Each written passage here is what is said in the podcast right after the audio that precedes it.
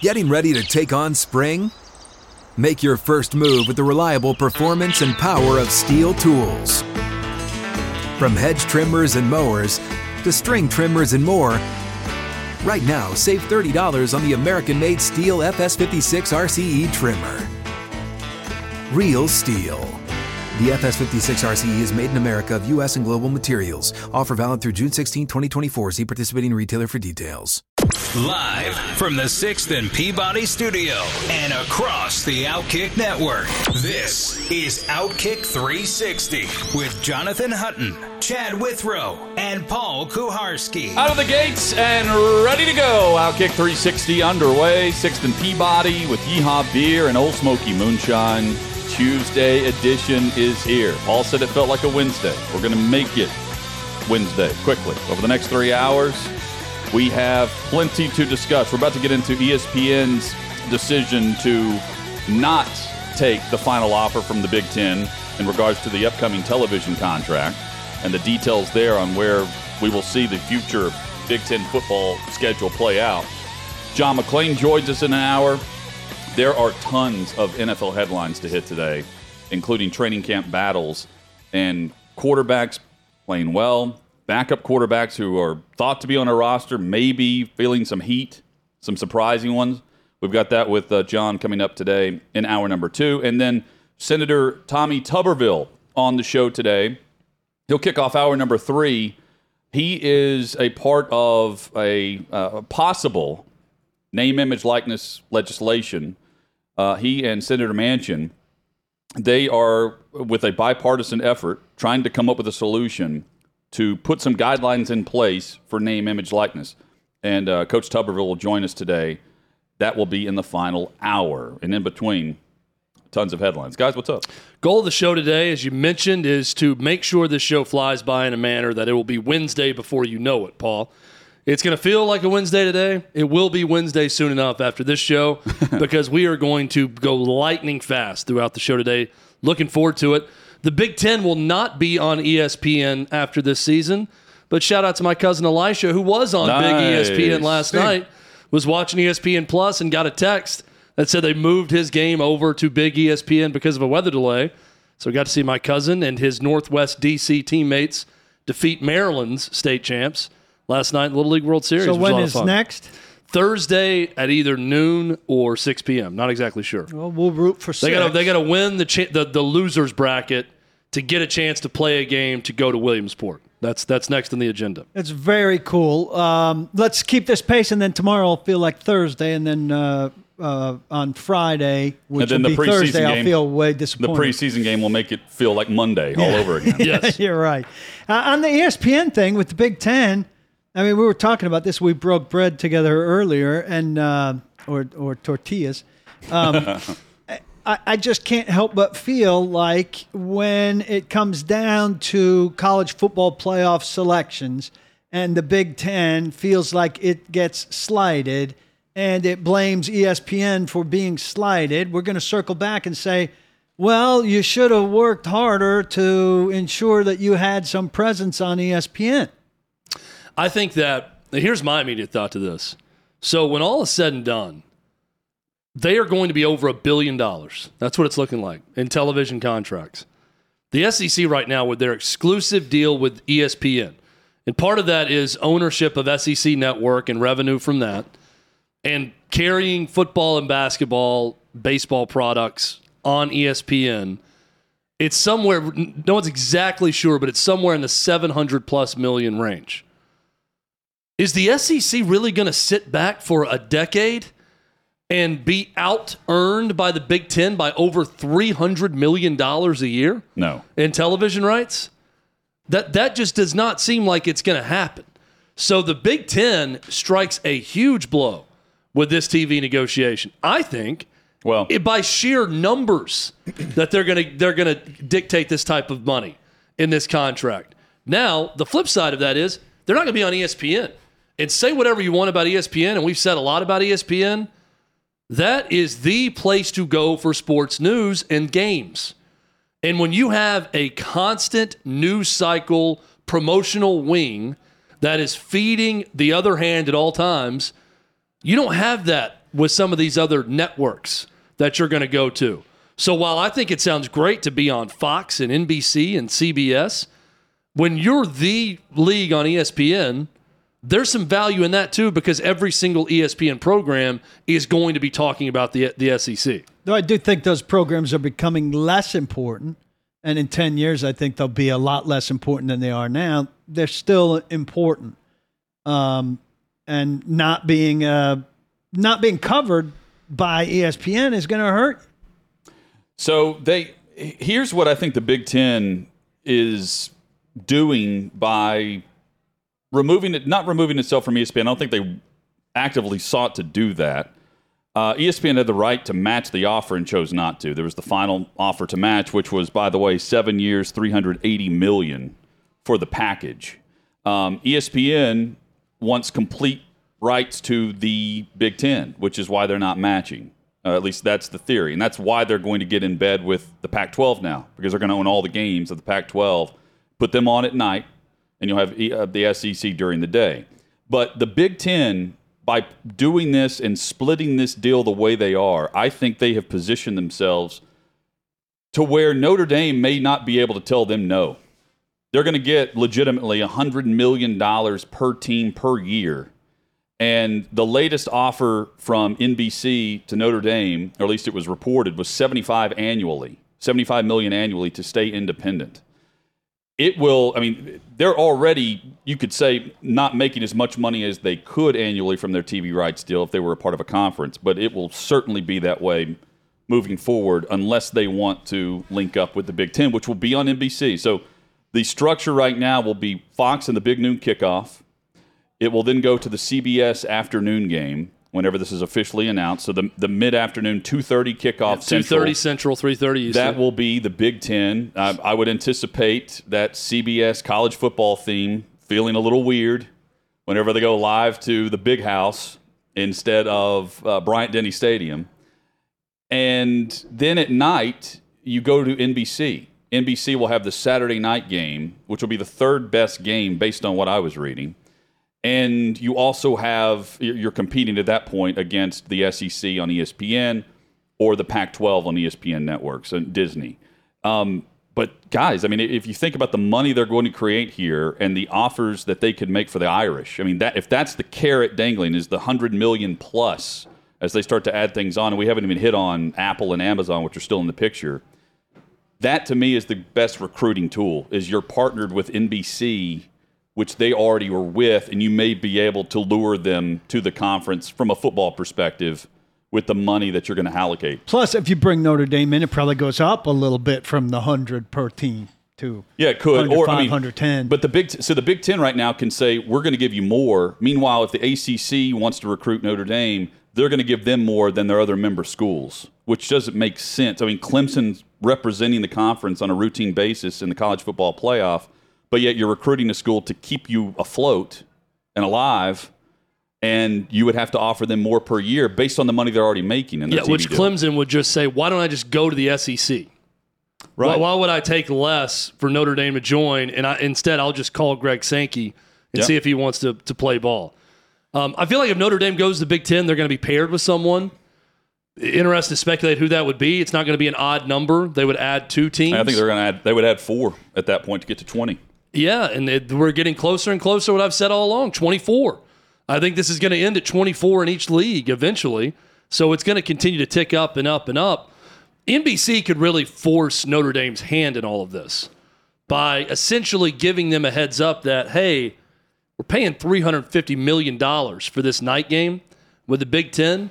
We're not going to continue to pay you 75 a year. That's probably going to go away. So it's in your best interest to just go ahead. It's also in NBC's best interest to still get some Notre Dame games and not have to pay that 75 million to them annually. Well, at the same time, if they television played the rights. seven, if they paid the seventy-five, they'd have Notre Dame in the afternoon and a night game Right. at night, plus football night in America on Sunday night. That's a pretty And- damn good football weekend. And you have exclusive content on Peacock too. Which they they may very well be happy with that and not want that arrangement to go away. But point being, if they weren't, that makes it easy on Notre Dame. they go to the Big Ten a lot quicker in that respect if they If know that it's not for long for NBC to continue to pay out that type of money because they're now paying 350 million for the rights to the Big Ten also. And then from the SEC perspective, I mean, it's very simple. You turn on ESPN all day and night, and you're going to have SEC programming wall to wall for the most part. So how old's 11 this SEC deal for them to go night? to go get it reopened just because they just got top? I do not understand how everything I've read today, the, the verbiage that I see is that ESPN deal got sweetened big time when the SEC added Texas and Oklahoma. That tells me that they have not renegotiated anything as of right now. They're just getting the added benefit of having Texas and Oklahoma in the league to an already agreed upon, signed by both sides, 10 year contract starting in 2024. There is no way that the SEC is going to sit back and be out earned by a quarter of a billion dollars plus every, every year by the Big Ten. Something else is going to break. And I, I think that something, honestly, is I don't know how you do it if you got a signed contract, but we see it in the NFL all the time now. Signed contracts don't mean anything. If you decide to renegotiate, you decide to renegotiate. Maybe ESPN and the SEC get back in touch with each other and negotiate something else. Maybe the SEC works out a loophole or a way to go to a streaming service, to an Amazon or an Apple, beat the Big Ten to it, and get some games over there. I, I don't know how this works out. I'm just telling you, the SEC is not going to sit back and make that much less than the Big Ten. Not for a decade. It's not going to happen. It's worth more. So that Big Big Ten's done awfully well for itself here. Yeah, but I mean, I mean, this has also been no secret. Kevin Warren was at their media days discussing a hundred million per year per school with the new TV rights deal that they want to negotiate.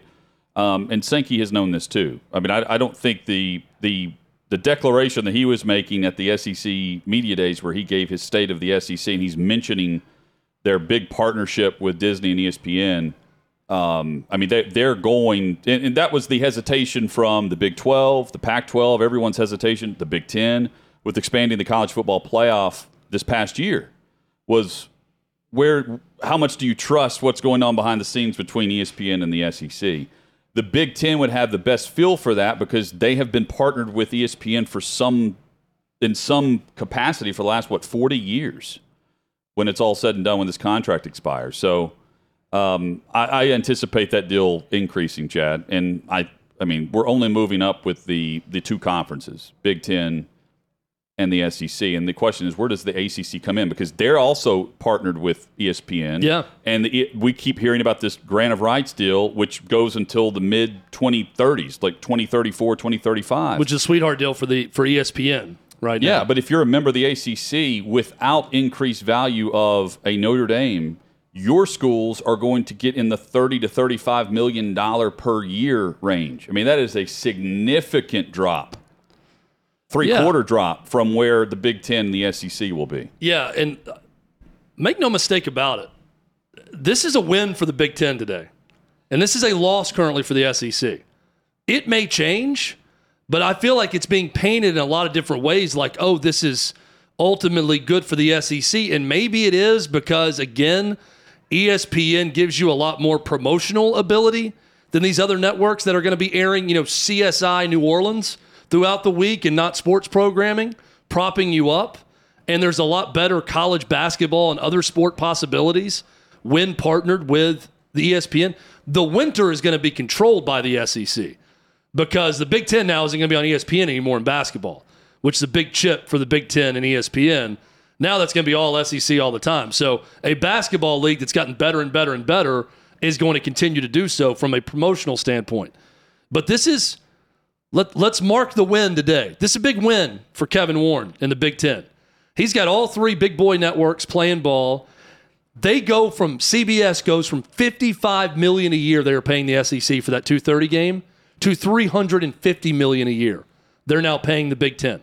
Well, For the- that game. For the second best game in the conference per week as well. It's not the number one SEC game, it's the second best Big Ten game. So keep that in perspective, too. And it's 350 million compared to 55 million dollars. That's some inflation. Yes, that is a big time markup. But uh, USA Today pointed this out whenever the SEC and, and ESPN announced this contract in 2020. They put in, I mean, it's no surprise. They said the arrangement struck by the Big Ten in the next three years may move the conference back ahead of the SEC in annual revenue. More importantly, the deal is almost certain to broaden the gap both leagues have created between the other three Power Five conferences because they note Pac 12 and the Big 12 are also up around the same time. So now it's just the arms race where it's going to go back and forth. The SEC will add more, Big Ten will add more, and the fight is for Notre Dame. Because if you land them, you're winning the arms race based on who you could add right now. Where that where the monetary value is for the media rights. I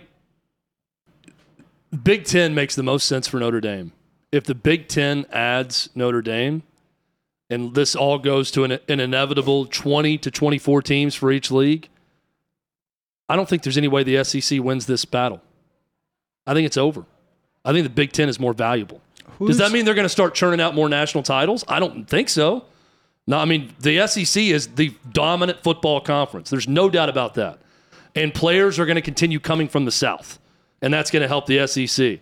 But from a media rights desirability index, whoever lands Notre Dame between the Big Ten and the SEC is going to win. I find it hard to find a route for either conference to add enough that's left to make up for that. And if Notre Dame if Notre Dame goes to the Big Ten, that partner school's coming from the ACC in all likelihood, and then it begins the crumble of the ACC. The ACC's way for for Well, to maintain its its it kind of integrity comes the number one way is to to lure Notre Dame to keep Notre Well, Dame the, the discussion though is if it, if it's Notre Dame to the Big Ten and you're adding another school, the reason you the reason you jump to twenty is they're they're already discussing.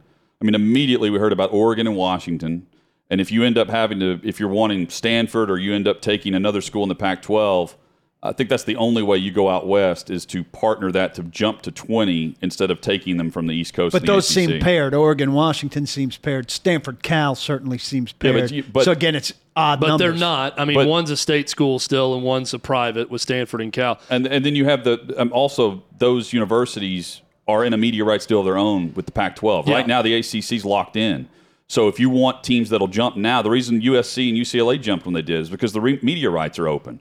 So if Notre Dame's independent. Where are you going to turn to right now? You're going to the Pac-12 or the Big 12, but you're going to the Pac-12. And there's not enough in the Big 12 that I would. I, I wrote No. about this at Outkick. There's not a lot of desirable brands right now in the Big 12 outside of an emerging Baylor, Oklahoma State. I mean, it's a lot of blah yeah. in the Big 12. I mean, BYU may have the biggest footprint, and they're not even in the Big 12 as of right now. But if the Big 10 were able to go out, let's just say they're going to get Notre Dame now with this new media deal.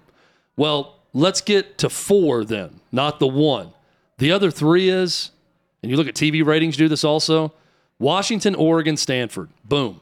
You have got a Western division of the Big Ten that consists of Washington, Oregon, Stanford, USC, UCLA. They can all still play and play each other twice in basketball. Travel's not as bad. You've got a West Coast division, the Big Ten, and the SEC's not catching that. They're not. North Carolina, Virginia, go through all the brand, Clemson, whatever it is, they're not equaling that footprint and those brands and that money and those eyeballs for television purposes that the Big Ten has. The one thing that that feels like a killer to me, I know it's not going to stop it from happening. I've been to a Stanford Cal game. I mean, that's such a rivalry, and it's another one of these things that just tears apart that hate that we've talked about and the meaning of of, of real geographical hate that's very close by. well, the problem though with Stanford and Cal is no one goes to the games other than against each other. right. I mean, the, the, the football culture in those schools are almost non-existent compared to Big Ten and SEC. So you take the one Country. that has meaning and do away with yeah, it. they Well, just don't. The fans just don't care. As also much. keep in mind i mean the the SEC as as itself i mean the reason why Sankey looks at it no matter what the Big 10 has added and says you know we're we're I already view this as a power conference because without without the SEC what is ESPN right now so as soon as the media rights deal is up and you're looking around at who's under contract and who's not the SEC gets to name their price if ESPN wants to remain relevant. So the media rights contract is only going to go up, and it's uh, much like an NFL contract where the guy who's available is going to be the next highest paid. Paid, yes, And they'll just leapfrog each other. But also, But that's a where if these, away. if these other networks are are are stocked with games, uh, SEC may uh, well the streaming services come into play. But there's also a where else are you going to go factor from the other side. Right. Yeah, Well, it's a they're 10-year kinda agreement married that to each begins other. in 2024. What is this agreement with? Are all of the uh, the reported agreements lining up with each other, Big Ten wise? Because Fox was already in, I can only go by what ESPN turned down from the Big Ten, and that was, was a, a- seven-year deal. right? So I'm assuming these are all locked in for seven years, and I'm talking Fox, NBC, CBS. Their their deal would now be a seven-year deal. That's the problem though with the SEC deal is it's ten years as of now, unless there's some sort of agreement both reach to tear it up. And I don't know why ESPN would do that. They've got a great bargain right now based on this Big Ten deal and based on Texas, Oklahoma being added to the bunch after they sign this contract. Now, maybe the SEC has an out that since they added Texas and Oklahoma, that deal is null and void because there's more teams involved. And now they can go back and renegotiate. There are also though there are the reason why I asked that they all line up, and I would assume they would, but I guess not. They wouldn't necessarily have to. Is there there is value in having one company running everything? Because what this ends up being are many deals that combine for a billion dollars of revenue per year. So you've got CBS giving you 350 million. You have NBC jumping in. Of course, Fox is in there. Then you have Amazon and Apple coming over the top for their streaming services. I mean, if you have one of them back out or buy out the contract because they need financial things or they're going off to something else, well, then you're back below the SEC with the snap of your finger because of Yeah. a network paid the buyout. So there, uh, there is value in having the one company, and it be Disney, that is all in with what the SEC's doing, and they control and they have the right of refu- refusal on the contract whenever they expand the college football playoff. That's also in their deal. So you're going to have all the games on ESPN, and you have the SEC. That's a good ship for the conference to be in compared to having all the branches on the tree. No doubt. It is a good for the SEC, it's a good place to be in that it's very easy to go to one property and find everything. With ESPN and ABC, which will carry some some things as well. Yeah. But Disney owned properties, it's a great symbiotic relationship. It's terrific for ESPN to make sure they're in bed with the SEC, which is highly successful and very profitable. My only thing is that sounds great until you realize they're being out earned by a quarter of a billion dollars for the next 10 years if that contract doesn't change. And I just don't see the SEC losing to that extent. So Yeah, what happens? I, I don't either. I, I, I agree with you on so that. you're going to have to get creative or hope that the E ESPN wants to renegotiate, which why would they? Because they've got a great deal right now compared to the Big Ten Great deal. and what they're making.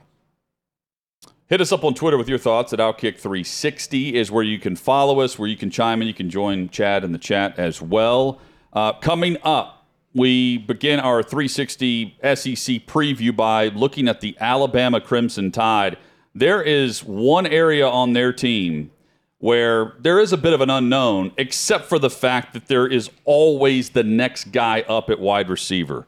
Five top 15 selections in the last three years played wide receiver at Alabama. Who's the next guy? Because Williams and Metchie and Bolden are now playing in the NFL, getting set for either preseason action or they're in training camp.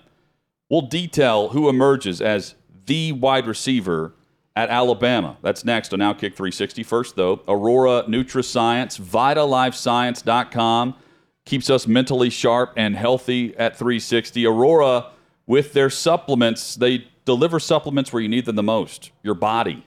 That's key here because your typical capsule or, or pill is not well absorbed whenever you take this. You're wasting it. Uh, most pills only absorbed in small, very small amounts. Your digestive system breaks these vitamin C, vitamin D, and uh, curcumin, and anything else you may be taking. They break these pills down into small amounts where the pills are nothing more than little for your benefit. But here's Aurora unique, cutting edge, nutritional, and absorbable supplements encapsulated in liposomes. And what that means is it ensures greater absorption in the body's bloodstream. You can check out everything online, vidalifescience.com. That's V I D A lifescience.com. Use the code OutKick360 for 15% off. Outkick360, 15% off for our season ticket holders at vidalifescience.com.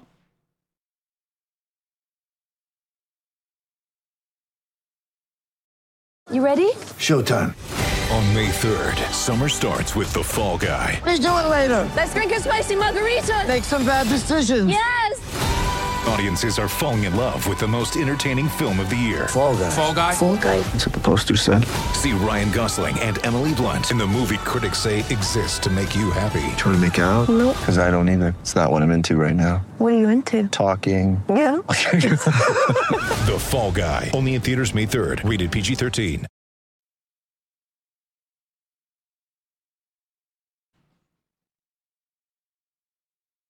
We hope you're having a great afternoon. If you're listening across uh, some great stations, great radio partners with us, Outkick 360 rolls on across the Outkick network, streaming live at outkick.com and live each day at 6th and Peabody with Yeehaw Beer and Ole Smoky Moonshine.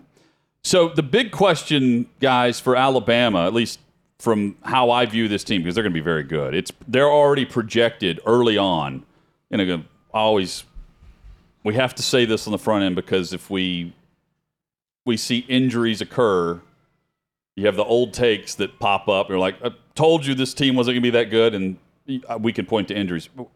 Injuries aside, right now they're projected to set the new record for most drafted players in the top five rounds of the draft next next April. Alabama, right now, for for draft eligible players, if every junior that they have declares and they have the seniors perform the way they are.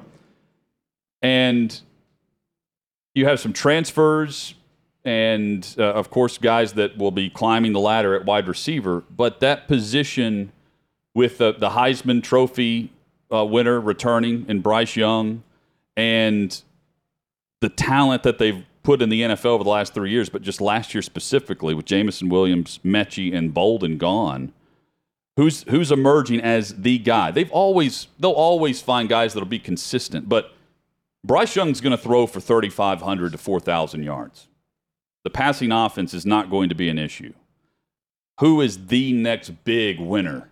The number 1 go-to guy for Alabama. They they have they have three big options right now. Jermaine Burton has transferred in from Georgia, won a national title. Uh, last year, he had 26 receptions, caught five touchdowns, had around 500 yards receiving. He averaged over 19 yards per reception. He is now at Alabama, playing in Tuscaloosa after two years in Athens, and after Saban recruited him hard out of California, where he went to high school. He's now in Tuscaloosa uh, through Athens. They have a Louisville transfer, a speedster, and Tyler Harrell. And then they have Ja'Corey Brooks, who in my opinion, made the biggest catch of the season last year.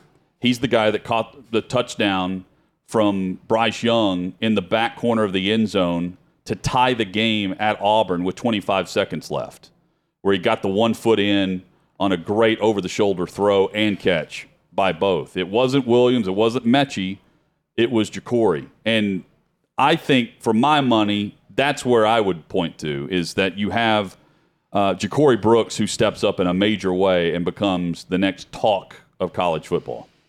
Yeah, that, that's a good one. I think Jermaine Burton and even Nick Saban said he's been the most consistent of all the receivers, and he was the leading receiver a year ago for Georgia. They win the national title against Alabama, and he goes the opposite sideline, and he's now maybe the number one receiver for Bama.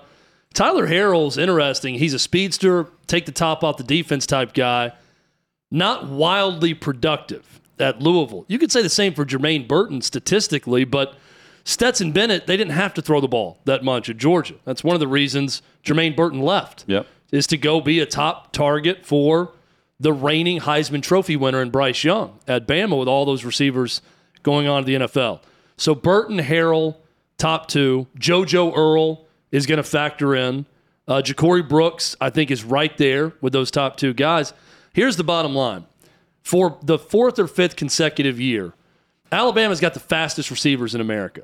That is the one common trait with every receiver on their roster incredible speed. So once again, Alabama is going to have a very fast receiving corps.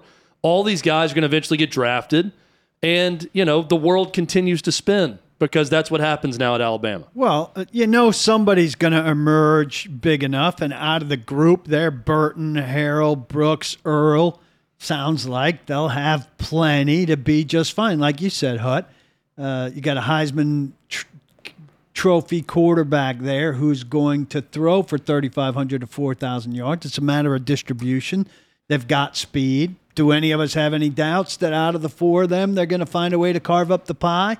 Whether it's you know equal parts or how, however the pie shapes, it doesn't matter. Um, they'll all end up in the league uh, when their time comes, and and they'll be just fine at restock. Hell, I mean, their coach who had two top what twenty three receivers in uh, on his team last year, three, um, two is is is calling it a rebuilding year. Yeah, and look, I mean, they they do retool at the position, but yeah, I mean, you have to go back to 2016. Jalen Hurts was the quarterback. They they were more of a, a, a run heavy offense, and keep in mind last year they were they did not have the true top Alabama Crimson Tide like running back last year either. Um, with Robinson, he's good, but he wasn't great. He wasn't that upper echelon running back. But 2016, where they were extremely run heavy, they had about 2,800 passing yards. And O.J. Howard at tight end was a big part of things. And Calvin Ridley, we certainly know what he became and what he was capable of, but he didn't have the he didn't put up the type of numbers that you might expect that year. But since that season, they've had at least one wide receiver that has gone over 967 yards in a season. So nearly a thousand yard receiver every year since 2016. Who's the top guy? Because I think that's key. They have the go to player um, where in the, the SEC championship game, we know where they were going. Uh, they were uh, forcing it to Williams, and then he gets hurt. You've got um, some big grabs by him and from Metchie throughout the season whenever guys are healthy. But they had their true number one and I'm really curious to see who's the next elite talent that becomes the top talent at wide receiver and ultimately has a chance to be the top wide receiver draft. Two top 44, I should have said. The, Both uh, coming off ACLs. Metchie went 44th overall, with Jameson Williams going to Detroit at what, 12? The number, like the just number of names with DeVonta Smith, Jalen Waddle, Jerry Jeudy, Calvin Ridley, Henry Ruggs, the the, the premier wideouts. I wonder who we add to that list. That uh, the wild card to me is the transfer from Louisville, Harrell. He only had he had less than 20 catches at Louisville, but he averaged 29 yards per reception at Louisville. Outrageous. And now he has Bryce Young throwing him the football, and he can fly. So how creative do they get with him in the big plays? What's he capable of? You know, is he the next Waddle, so to speak? of what and how they used him and how they just broke down defenses deep. Something that should make the rest of the country frightened this year is Nick Saban's talking about last year was a rebuilding year. A lot of what he means by that is he didn't really like last year's team. And you could tell by the way he talked about the team that something was off. He talked about selfish guys. He talked about a practice mentality that was lacking at times. He was pretty open and honest about issues he had, which we all took as it's a it's, he's whining again about a team that's going to be in the college football playoff. They eventually lose. They had a fourth quarter lead against Georgia in the national championship game. They won the school's 29th SEC title in beating Georgia in Atlanta. So all was not lost a year ago. But the fact that he really doesn't have anything remotely negative to say about this group should concern everyone else. And one of that, he's talking about how much he enjoys coaching this group because they're all incredibly coachable. They just show up and play hard. They don't complain. They don't ask questions and they go about their business. If I'm recalling correctly, a lot of that was specifically about receivers. We had guys who just went through the motions because they didn't think they were going to get their chance at receiver. And then lo and behold, we suffer the big receiver injuries and we Yep. don't have guys who are ready. Well, Bolden was always ready to step up uh, for for his from his standpoint, but I mean, no one stepped up to the Williams level. Which is Um, asking a lot, but that's his expectation. Here's what he was talking about, though. I mean, he also smiled quite a bit after wins because Alabama, for where they ended up, could have easily been a three or four loss team. Well, you mentioned Florida, the Auburn game. Florida, Auburn. Uh, they did lose to Texas A&M. Um, the LSU game, Chad and I witnessed that. That was way too close in Yeah. the fourth quarter, and it's because of they'll come out of a timeout and have a delay a game. And uh, the Godfather Peter Kern loses his mind in, the, in his in his box because you don't see Alabama teams do that in at the end of October, early November. This was not a September third performance. This was in the heart of the SEC season with the chance to go to Atlanta on the line. They made some really odd errors that you typically don't see Saban teams make. Running out of bounds and blocking someone out of bounds on special teams, or you know having the false start on a field goal attempt and putting them out of field goal range and forcing a punt. Small things that don't necessarily add up at the end of the year because they end up in the national championship game and they're still the SEC champion. But I think that's what he means by rebuilding. He he's he did not have the same type of mindset and clutch performance throughout the season. He got them. We mentioned one of them in the Auburn game. But it was, you know, 5 minutes left in that game before things really started to click in and sink in. They were in a world of hurt multiple times throughout the season. They're good enough. I think that shows their talent level to survive that. But this was far from Saban's top teams that he's coached there. Now just imagine if they win the title and we're describing that team like that. Well, and that's why I mentioned the way he talked about last year's team versus the way he's talking about this year's team. There's no complaints right now about this group. That's that's scary for everyone else. And their defense is a faster. They, I mean, Will Anderson is going to be on a tear. They should be better defensively up front than they were a year ago, too. And the transfer portal has helped Alabama, specifically at wide receiver from Louisville uh, and from uh, from Georgia. But keep in mind, I mean, Williams was a transfer from Ohio State. So Well, it- ba- it's not unheard of. Battle at Turncoat, safety is a is a is a difference maker. You know, at, at that position, Will Anderson, you no one can block him with Right. just one person. I, that it's it's going to be another year where Alabama. Last year, it felt like Alabama had to make some plays because of their own mistakes to pull some games from the jaws of defeat. yeah, they did. You're right. This year, it feels like every single game, they're one of six teams that's been favored by Vegas in every game this year.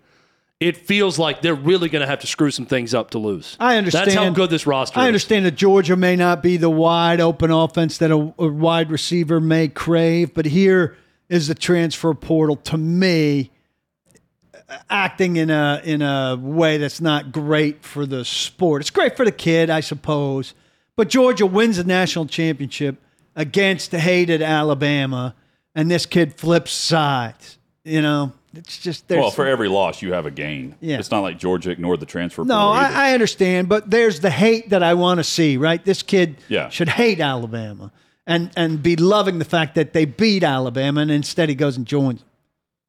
after beating them. Yeah, Uh, he wants to be the uh, ultimate uh, individual.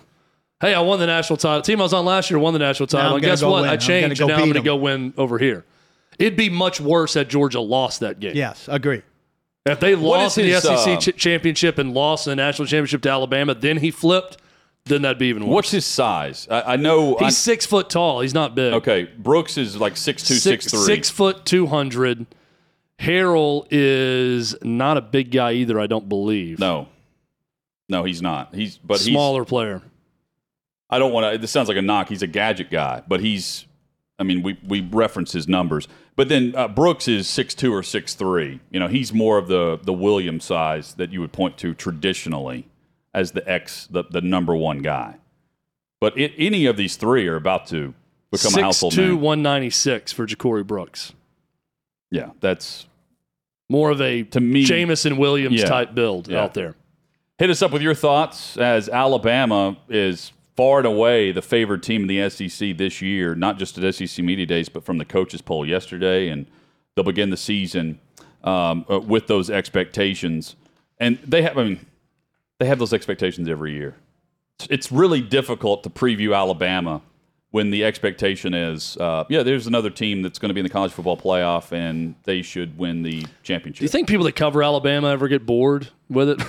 It's like, man, Well, I- so what? Um, How many draft picks are you talking about again this year? To twelve? Yeah, I mean, I, how I many asked guys the are we talking roundtable guys that when we had them, had them on from Atlanta. Just you know, do you sometimes root for a season like last year where everything seemed just a step off pace from what traditionally was the case, where they're up by 21 in the third, and instead they're up by three going into the fourth quarter. You know, there was more to talk about last year than they've had in quite some time. And they still had the Heisman Trophy winner. They still had Jameson Williams. They had Metchie coming back. Won the SEC. Well, it's I, I would say it's it, they live in an alternate reality because they've Yeah. been so dominant for so long. But that alternate reality is their reality. I mean, they they sweat three touchdown wins over SEC teams. It's just not. Well- it's not like covering uh, the NFL where you understand there are going to be losses. They were they. I agree with you. They were. Um, they had that vibe though, towards the end of the year, where I would say after the Ole Miss game, where it started to turn. It was the A and M happened after that, but you had the the A and M loss, and the fan base was just kind of like, yeah, just not the same team resonating here than what we've had in years past.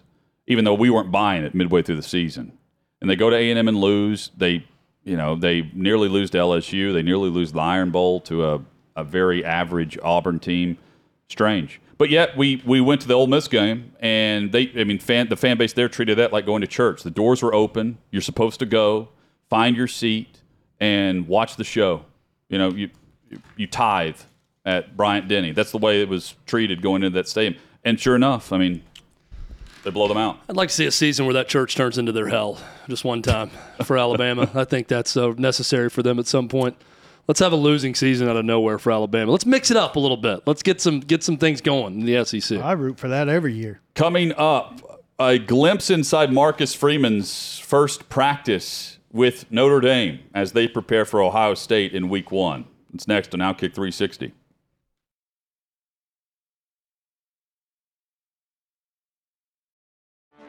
Get ready for the greatest roast of all time the Roast of Tom Brady, a Netflix live event happening May 5th. Hosted by Kevin Hart, the seven time world champion gets his cleats held to the fire by famous friends and frenemies on an unforgettable night where everything is fair game.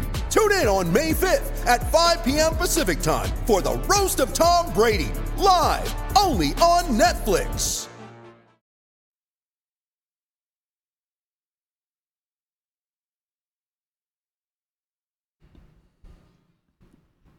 There was something different about Marcus Freeman's first practice at Notre Dame as the head coach. Outkick 360 rolls on. They're preparing for Ohio State. That's at the shoe. Uh, first weekend of college football. What a way to start college football season with that no matchup. Um, so he has. Uh, by the way, it was it was his first practice. No real build up, um, and he opens just full throttle, straight attack mode. And he opens with a um, a two hour full on like all go practice where if you drop out because you're tired, you're just replaced. There's no slowdown to it.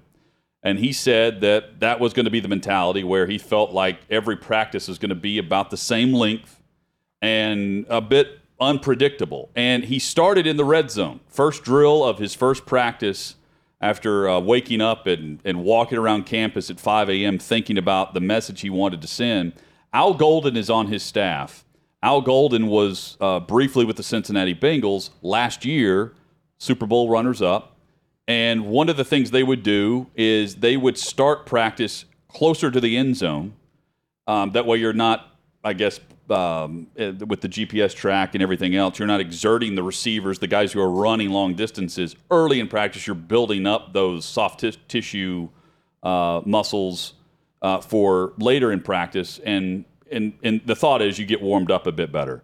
But he starts in red zone because Al Golden recommended it and that just sends a mentality to the team that you're in the intense 20 yards and end zone and he kept that going throughout the entire practice to the point where uh, whoever was watching took note that that was vastly different uh, a pace and a mindset and a tone compared to what Brian Kelly was doing the year prior or years prior with the Irish. This is that time of year where every new coach is covered, and it's always compared to, boy, this is a lot better than the old coach. Well, that old coach from Notre Dame had a lot of success So we'll see with Marcus Freeman. He's certainly shiny and new, and he's doing some uh, different things with Notre Dame. But Brian Kelly got the LSU gig, and he got Notre Dame to the playoff multiple times because he's a really good coach and has been great everywhere he's been. So I'm curious to see how this works for Marcus Freeman. I love the start. I think if he's claiming that they're going to keep up this pace with every practice, let's see how that works from an injury perspective, and then I'll I'll re- reserve judgment to the end of the season. And here's his tie-in. We he said, look, we have to be ready to go right out of the gate. We're on the road at Ohio State. Yes, that so our first practice is full steam ahead.